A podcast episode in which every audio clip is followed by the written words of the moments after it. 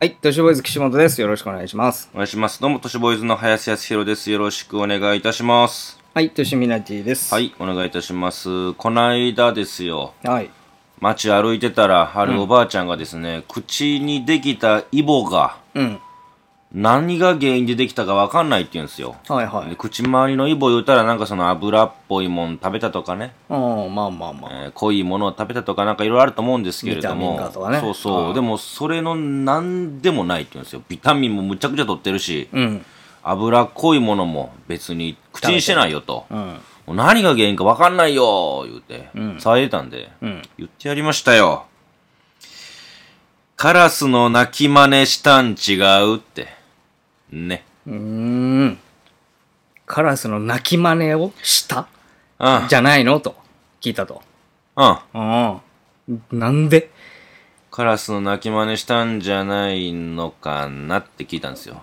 そした覚えらてるこう答えてました。うん。かー、かー、てね。してるじゃん。してました。してたんだ。カラスの鳴き真似をすると、うん口角に腫れ物できるから、真似するものではないとですね、うん。近畿として、あの、いろいろなところで、これ、報告があると。報告がある。うん。あの、真似をすると、口角に腫れ物ができると。はいはい。これっていうのがですね、えっ、と、中国、四国地方、九州地方はないんだけれども、うん。中部地方、関東にかなり多く、まあそういうえー伝承というか、そういうのがあるらしいんですよね。うん。でですね、他にも、広島県、比場ではですね、カラスの鳴き真似競争をすると、負けた方が死ぬって言われてます。えま、ん死ぬのはい、デスゲームです。急に大変な競争になってた。そうなんですすよ。うんあの、鳴き真似だからしない方がいいらしいんですよね。何にせよ。あいずれにせよいいことはないと。うん、ただそのまま死ぬんではなくこれを治すためのまじないがあるあるとま、直す直すうん。まじないがあるそれっていうのがですねカラスカラスカラスの口真似返したっていうんですか。はい言うの。いううん。他にもカラスあくちかやそカラスカラス昨日のあくち直してんかカラスカラス俺のあくち直さな我の子3匹取るぞとかうん。うん、カラス、割れ、オンの、あくち、直してんな、ワンの子取るぞ。これを3回言う。全然わかんない。あくちって何うん、まあ、多分、う、くちくち、お、お口って意味ああだと思いおます口。うん。だから、あの、俺の口直さんと、お前んとこの子供3匹取るぞってうん。っていうことね。言うてるんですうんよ。だから、脅して直してもらうみたいな。へえ。と。か、他では、兵庫だと、うんカラスさんが、口がさ、直してくれたらさ、甘酒やるぞって言ったりとか。これ愛知うかん。愛知とかね。って言うんですってよ。なるほど。何にせよ、だから、えっ、と、口真似をすると、泣き真似をすると、あの、悪いことがあると。起こってしまいますよっていう話が残ってるんですって。じゃあ、おばあはしちゃいけんね。そうです。うカんー、カー言ってたんで、完全まあに、まあ。カー、カーって言ってました。おい、それって言いましたけどね。まあまあ。でもうん、自業自得だか。だからしゃら、あないね。えっ、と、親指を上にして、人差し指を下にして輪っかを作ったんですよ。こういう感じでね。うんうんうん。オーリングみたいな。そうそう、オーリングを作って、んその中におばあちゃんの口をね、グッと入れて唇をんグッてつまんで、うん。引きずり回してやりましたよ。だいぶ荒いっぽいやり方で。えそれでもねカーカーって言ってたから、いや、おばあちゃんのためやからね、ごめんね、恨まんといてねって言って、オーリングを作って、んおばあちゃんの協力も、まあ、あってですけどあって、うんそう、あの、このオーリングの中に口入れてって言われて、えって、まだカーカーって言いながら口突っ込んできたから、ギュッて縛って、引きずり回しましたけどね。もうやめてくれ。おばあを引きずり回すのやめてくれ、もう。いや、でもおばあちゃんのためやからね。もうあの、ためだとしてもね。そう、ためあです。よくないですから。うんはい、もうしないって言ってました。そうですね。はいそれがいいと思います。そうです、そうです。はいでは、いきます。オカルト27。この企画はですね、オカルトの、まあ、最新のですね、ニュースを紹介していくという企画なんですけれども、はい。やっぱこれ外せないんじゃないですか。うん。もしかしたらこの後岸本さんもやるんじゃないかなと思ったぐらいああ、そうですか。です。外せないのがある。はい。うんあの、宇宙人のミイラ。あ、全然外します。あらら 大丈夫です。俺初めて被ると思ったのに。いえいえ。今まで、ああ、えー、と、全然大丈夫何な年ややっつてだっるた。 ?8 年間か、うんうん8年間やってるけど、一回も被ったことないじゃないなんかで1回ぐらいあったと思うけ一回あどったか、多分ね。うんでもほんと1回ぐらい。そう、うんで、今回、うん俺被ると思ったの。ああ、違う。全然この後撮りますけど。大丈夫であす。えガッもう一回言って。 一応びっくりしたんで、タイトルは。ガッて言っときました。宇宙人のミイラ。ああ。これ知ってるでしょ、でも。いや、わかんないかも。ええいつのやついや、もう最新、最新。9月。ていうか、先週、えええてか見たかな3日4日前。あ、そうん。これ結構話題になっていて、う。ああ、見てないかあのも。海外でももちろんですけど、日本でもニュースにもなっていて、うんまた今日車乗ってたら、普通のラジオでも、わかったわ流かれってた。ましたああ、見た見たあ。見よかったたわよかったよかった。はい。こちらですね、メキシコ議会で開かれた公聴会で、うんうん宇宙人とされるミイラのような標本が公開されるんですよ。うん。うん。その姿見ましたか見た見た。見ましたか、うんあの、細長いやつですけれども、えー標本が公開される。うん各国メディアでも報じられるんですね。うんうんで、かなり大きく、まあ、関心を集めるんだけれども、うん。これが本当に宇宙人かどうか、まあ、そうだろうね。うんそこが大事。懐疑的な見方が、まあちょっとうん噴出していると。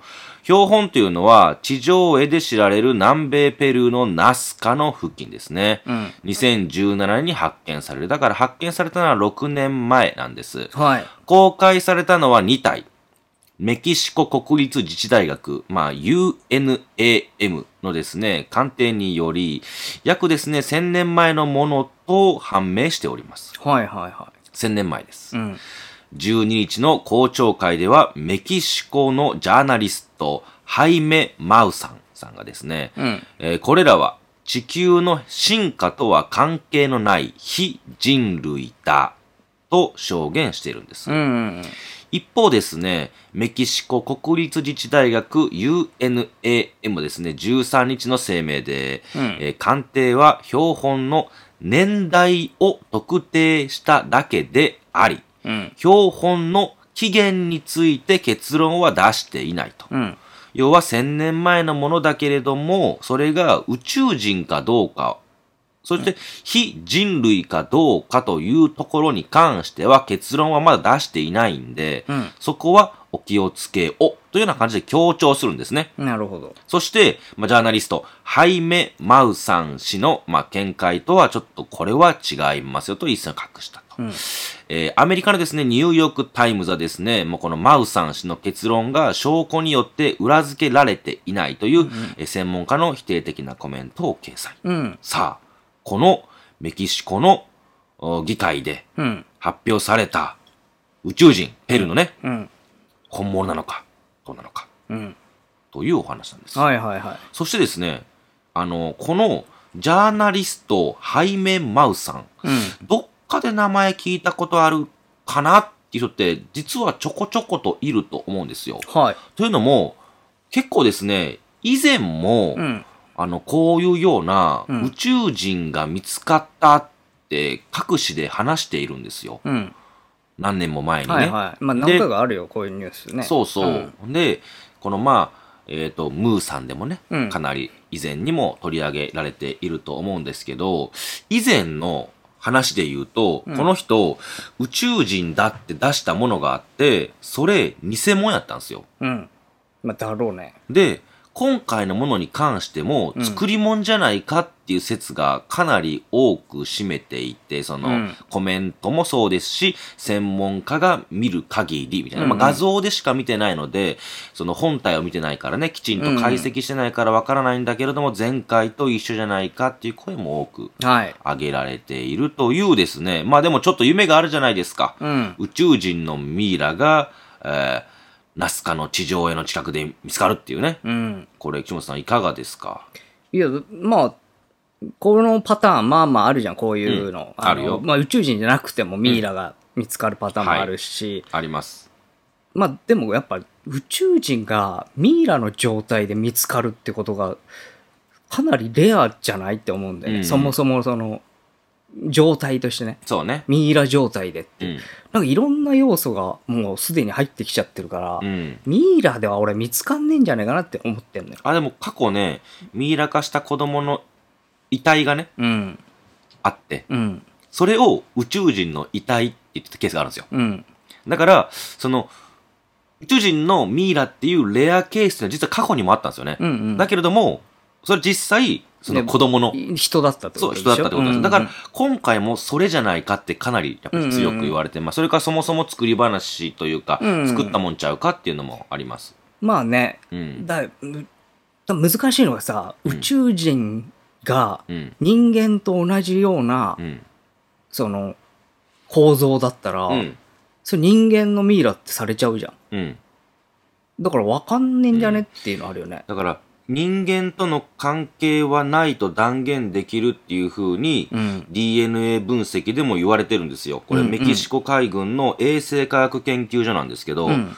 X 線、えー検査、うん。 DNA 検査、分析なんで、うん人型の形をしてるんだけれども、人ではないって言ってるんで、あ、じゃあそこだからはクリアしてんだ。そうなんですよ。だから、うんうんうんえっと、子供のミイラではないことは確かなんですよ。うんうんただ、作り物かもしんない。だって人間じゃないだけなんで、例えばお猿さんとか、うん。ね、なんかのいろんなものをそ。れこそそ別うそうにね、3D プリンターで作ったかもあしそうれないそれってでこともいだい、もそんねれでも。いい。だけど、まあ、DNA 検査をしてるんで、うんまあ、3D プリンターとかではなく、生き物を、まあ、ちょっと組み合わせたものやと思うんだけれども、うんうんあの、日本でいうとこのさ、うん。あの、岡山のある寺にあ所蔵されていた、そう、人魚っていうのが実は作り物やったってうんいううん話もあったし、おそらくそれなんじゃないかと言われてます。人間じゃないんだけれども、何かの生き物のミイラを組み合わせたんじゃないかみたいなね。うん、結構だからさ、その宇宙人のっうん、ていう言い切れるうん。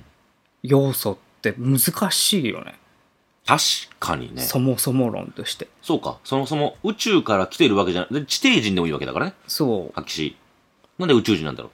でもこの、えーっと、なんつったかな、えーハイメ・マウさんさんは、うん。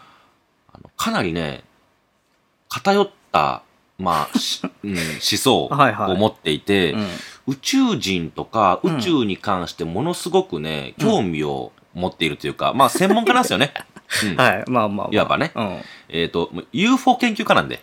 え、ニラさ、ちょ、ちょ、ややめてよ。あ違う違う違う。あの、メキシコのニラサワさんじゃないですよ。あ、じゃない。じゃなく、うん。これはメキシコのハイメ・マウさんです。はいはいはい普通のね、はいうん。で、まあ、メキシコってね、かなり多いんで、えーポポカテペトル火山とかがメキシコやったかな。うん。えーかなり UFO の目撃例も目多い撃情報多いんとこで、そうなんですよ。まあ、マウさん氏はですね、うん。あの、それらが地球上のいかなる生物とも異なるとの見解を、うんまあ、出た、あ示して、うん我々は孤独ではないっていうふうに、結構かっこいいことも言っちゃってるんですよ。あ聞けないと思うんだよな。あ。うんでもさう、ん。確かに地球上にない物,、うん物質とか、うんうんそのでできてるっていうんだったら、うん。宇宙説の方がうん。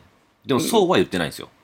えちなん違うんだあ、ハイメ・マウさんはうん言ってます。言宇って宙るのんでもしのょだと。うんただ、公的な機関できちんと調べた結果ですけれども、地球か地球外かは一回置いといて、うんうん人間ではないって言ってるだけであって、うん宇宙人とは言ってませんからねっていうふうにきちっとそこは分かれてますから 釘意刺されて見んじゃんもうそうそうそうそう言ってますう。言っちゃってるんですよ、だから。ねマウさんさんは、うんうんえ俺やっぱり宇宙人やないか、非うん人類や、いいじゃないんだからってねそう。非人類はそうなんだけれども、それが非人類だからといって、宇宙人とは言ってないよっ ちていうょっとだから、早いよね早い。あの言い切るには、はい。ただまあまあ、早いです可能性が残ってるのはすごいなねとまあ、思う、い今一度ちょいっいよとあの、見た目を、うんはい。はいはいは可愛いよね。うんい。まあうんえそうそ金太郎飴みたいですうよね、だか顔がねら、。そううん、可愛い。まあまあ えまあまあ。いや、なんていうか、俺の思ってる宇宙人と感じ違うなって思ったから、一応あん三ま本。入ってこなかった三本指です。うん、これ、三本見指た記憶はある。そうですよねう。ん。はい。あの、まあ、UFO 研究家です。えっとね、確かね、結構 DVD とか出してんじゃないかな、書籍とか。うーんはいまあなんか僕も名前見たことあるなと思って、あれと思って、この人 UFO 研究家じゃなんかジャーナリストとかって言われてるけど、ああれ UFO 研究家じゃなかったと思って、いや、メキシコの中澤さんみたいなこと じゃあ立派じゃない。何を言わそうとしてるのかわかんないけど。いやいや、別に言いやわじゃそあうと立して派じゃなんい。。いやそういうことね。おーじゃあ立派じゃん、彼もゴミ屋敷住んでんのかな、うん。うんいやゴミじゃないからまあまあまあ、全然。ただね見た目背面マウさんさんの、うん見た目見てほしいんですよね、うんこれ結構ねいかついんですよ、へえ。なんかこの人が言うんやったら、うん。なんかぽいなーって思っちゃう説よう得力ありそうっなてはい僕はねこれですうわー何えうわーってカメラを止めるのに出てたよね、この人。出てねえよ見てくださいこ主れ役で。見てくださいこれ完全に寄ってるでしょ 写真今これさ、今さ、その、ハイメ・マウさんさんの、うんまあ、あの、画像検索をしてるんだけれども、いや、かなりね。うんはい、見てください、これ。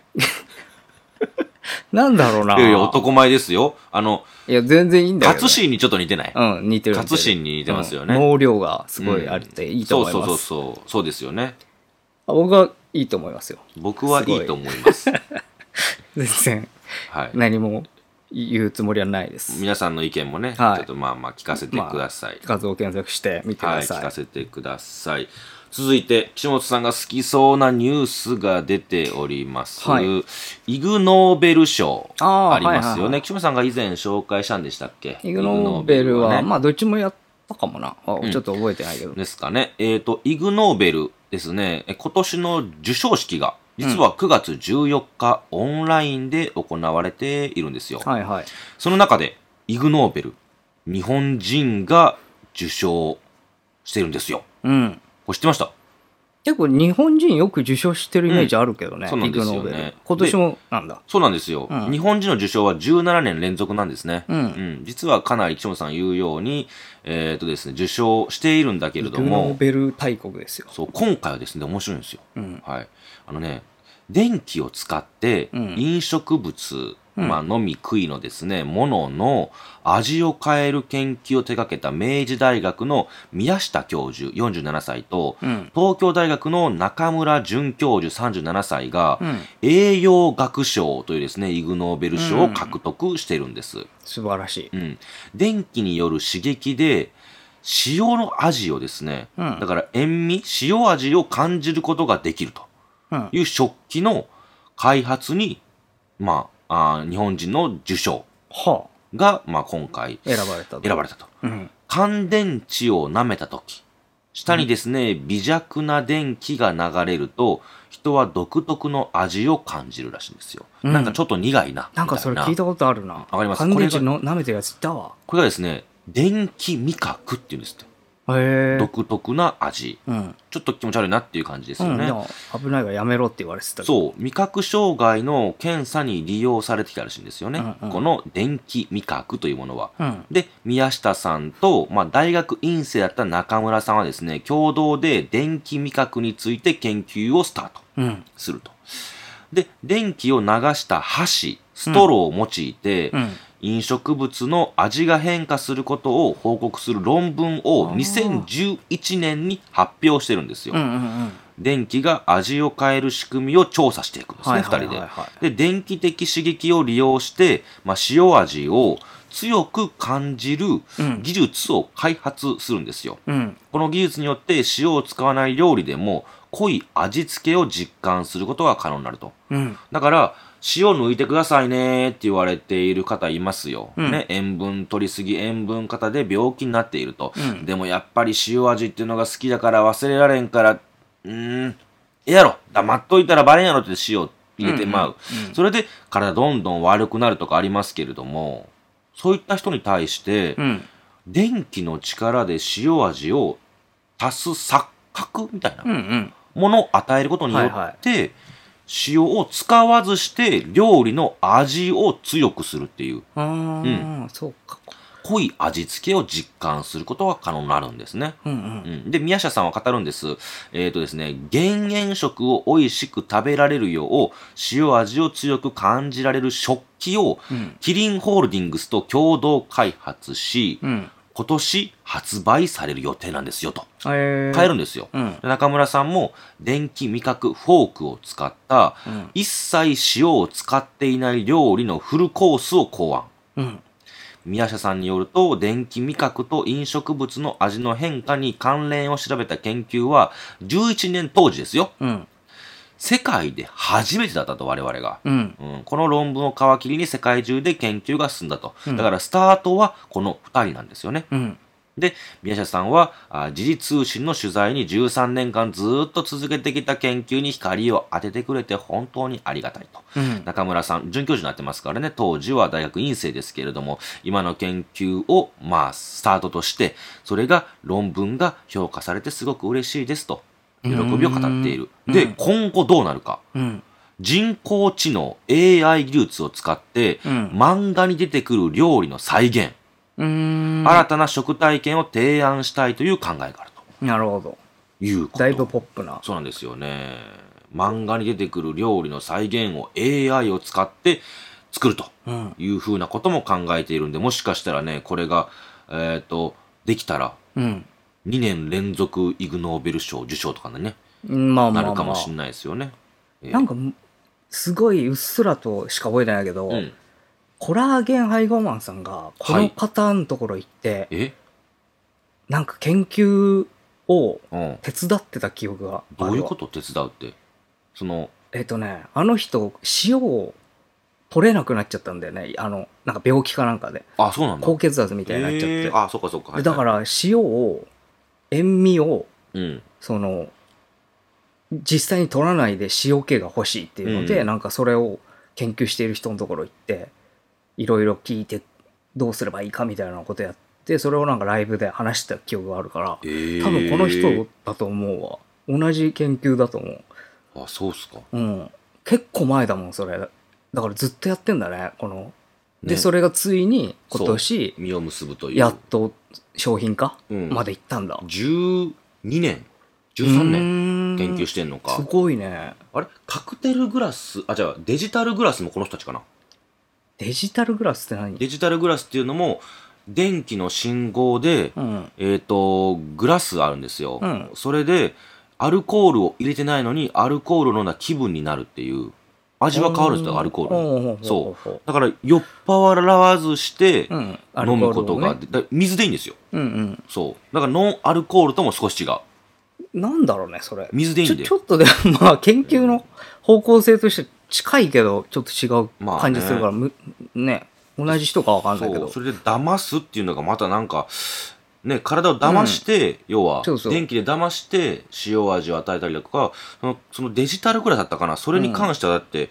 あのコーラとか、うんそういったのもなんか飲んだ気分になれるみたいな話してましたよねうんそれだからいいよねあの健康的な生活に使えそそううそううそうそう、すごくいいと思うんですよねはいいやなんか面白いなと思いましてね今回紹介させていただいたんで最後ですけれども、えっとですねある面白い YouTube チャンネルがありまして、んえっとですねロストメディアっていう、えー YouTube チャンネルはいがあるんですよ知らんっすこれがですね、んある動画を投稿して、うんかなり海外で、えー面白いと注目されている。うんこれっていうのが、この世に存在しない商品をテーマにして、うん AI でコマーシャルを作らせたんですよね。うんうん。この世に全くないもの。はあだからゼロから作った、要は商品うんをテーマにして、はそれがなぜかホラー映画のような仕上がりになっていると。いそういうこと何これってういう。んわからんまずですね、ピザナゲットっていうですね、うんまあ商品をテーマにうん AI が、えーコマーシャルを作る。どんなものができたかというと、うん郊外の住宅地にあると思われる家が映し出される。うん女性がキッチンにいる場面から始まる。うんナレーションによると、子供たちは友達の家におり、夫も早く帰宅する予定とのこと。うんピアノの穏やかな音楽が流れて、これから夫婦水いらずの素敵なディナータイムが訪れそうな雰囲気。うんところが、ガラスが割れるような物音がしたかと思えば、ストーリーが一変。うん女性が部屋を覗くとなどそこには謎のモンスターの姿があった。うん女性は完全に恐怖に飲まれた顔を見せ、思わず叫び声を上げます。うんうわー最後に商品紹介としてピザナゲットのパッケージ。背景にはピザナゲットまみれで押しつぶされそうになった女性の姿。表情も諦めを感じるエンディング。何これっていう。いや、わからんわからん。どういう世界観で、化け物ちょっと見せますね。ピザ、んうん。はい。ああ、そういうことね。そうピザナゲットの化けキャ物。ラクターなんだ。で、こう、こう叫ぶ。うん、気持ち悪い。そう、叫ぶ。で叫ぶ、口が最後や、ばいピザナゲットって言って。商品ね。そう。え、死んでるそうじゃん。後ろ見ると、ぐたーっとしてピザナゲットに押しつぶされた女性と、うんピザナゲットの商品がドンって出るっていう。何これなんこれリアルポンキッキーみたいな。懐かしいな。やるポンキッキー、ごっつええ感じのね。キモこれ何を狙ってんのって、どこの層を狙って作ってんのターゲットはみたいタなーゲ。ットそうなんですよ。まあででもコ子メン供のもんじゃないの大体好きそうな。うんなんでしょうね。で、コメントでも、何これ別世界の話みたい。悪夢みたいだなと。夢の中でホラー映画を見ているようだというふうに、ホラー展開が今反響を呼んでいるとうん。いうお話なんですよね。はいで、これ、一応、あの、YouTube に上がってるんで、うんちょっと、あの、無音にしてみてみますか一回。あ、CM をそ ?CM っていうか AI の作ったやつ。うんはいんじゅんどれくらいなのう。えっとね、39秒です。ちょっと待ってくださいね。えー、39秒。うん。ちょっとじゃあこれ岸本さんに見てもらおう。はい。これね、ちょっと古い感じですよね、うん。動画がね。でもね、AI が作ったなんかぬらっとした、なんか肌感ですわ。うん。うん。生めかしい女性が いて、なんかなんか何パターンかシ撮ャる。ンプーの CM みたいあな。確かにね。うん。うわ、出てくるここで急に、急に出てくる。 はい。ねシュールだなそうなんですよ。わけわかんないですよね。ほぼほぼ最初商品出てこねえのに。そうそうそうそなんか時間の使い方がう。うん。芸術的すぎて、ああ。ちピンとこねえわ。アンダルシアの犬みたいなうんな感んじかですよね。今のさ、報告って、うん。商品をうんやっぱり長く見せたいとか、まあ、そりゃだそうですとよ。思うんだけど、うそり普ゃ通そうですよは。。ほぼ出てこねえもんな。うん。うん。最後の一瞬だけ。まあね。何こバンっれていうね。まあ、簡単に話すと、うんあの、髪の長いねう、ん綺麗な女性が何ショットかなんかパンパンパンパーンと打つの後に、パンパンパンパンパーンがバケモうん。ン。ギャー最後、ダランです。ね、首、首がなんか埋まってるみたいな。 まあ、気になる方はですね、ちょっとあの、ピザナゲットで調べていただければ見られるので、うん。だからね、何なんだよだから。だから僕が言いたいのは、うん今、まあ、うん横着して、うん AI によう作らしてるでしょ、うん。それが当たり前になったら、うん。チェックもしなくなるかもしれないですよ。ああある人だろうね間のチェックがなそれはく。めんどくさいでから。、まあ、テレビの CM ってなるとね、ないかもしんないけれども、地方放送とか、うん面白がって、はいはい。やったりとかすると、うん僕、お化けみたいなほんまにコマーシャルたくさんできると思うんですよ。うんなんじゃこれみたいうんな、だって人間が作ったものでさえあるんだから、ミスまが。あまあ、ね。話題にはなりそうだけど話題ね。にはなるでしょうけどね。うんだから、ちょっと今後どんどんもしかしたら AI にですね、仕事を奪われたうんコマーシャルを作ってる人らがうんうね、んなんやこれみたいな。これでむちゃもくちゃな AI のコマーシャルができるんじゃないかさわな。かんねえけど、すげえ評価されるかもしんないね。まあね、ど今まっかにでにないからうね。ん。うん。そうなったら確かもう、お手上げよね。にね。でも何もないよ。何か。その、要は、そこにさ、うん。ね人間だか。何ら感じられる何か情とかさが、ない全くないよ。うん。ないね。だって今のピザナゲットだって今さ、のはねわけわかんないし、こればっかりになるかもしれないから。うん。うん。例えば家売りたいっうん。てコマーシャルあったとしようよ、うん。俺なんか家わーって言ってうん。あここが私の部屋にしようかなとか、あじゃあおじいちゃんは足が悪いからこの奥の部屋をもらおうかなとかって話してる時に、うん家の化け物出てきて全部食らって終わるみたいなうん。なるかもしれないからこれまあ、オープンハウスだったらここにしようかなって言ってる時に家がバッチーンって開いて、開いてね。進めなくなるみたいでかない口でみたいなそうそうシルバニアファミリーのあの頭からズダーンと半分切られたみたいな家になるとかね、うんうんうんなるかもしんないからまあまあコまあ。マーシャル怖いでしょまあまあ、買おうとは思わないけど、まあね、うん。まあ、まあオ、ペええんンちゃうとは思うよね。ホーセも同じかうん。今やってるうんうん。永瀬くんじゃないわなんかやってるオペンホーセもね、まあね、まあでも確かにどうなっていくんだろうとはちょっと思うねこれで。でしょ、うんちょっと怖いなと思ったんで今回ご紹介させていただきました以上ですありがとうございましたよしと。